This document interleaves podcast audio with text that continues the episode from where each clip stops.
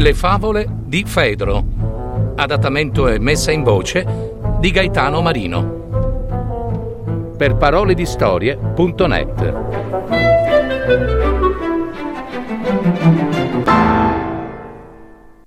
Il corvo superbo.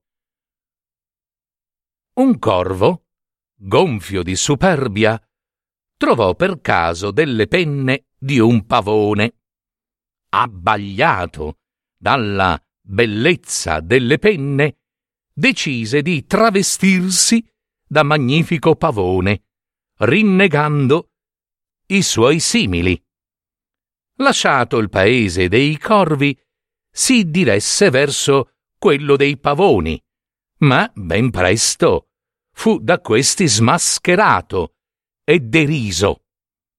Ritornato a casa, già triste e umiliato, incontrò un corvo, un tempo amico, che gli disse: eh, per te qui non c'è più posto. Ci hai guardato dall'alto in basso, senza accettare ciò che la natura ti aveva dato. Vattene!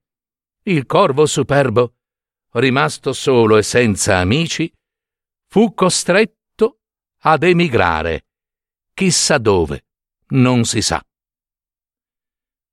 Morale: chi desidera essere come non è e non apprezza ciò che ha, sarà costretto prima o poi a subire umiliazioni e vergogna.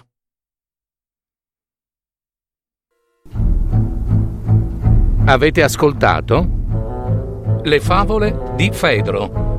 w w w punto parole di storie punto net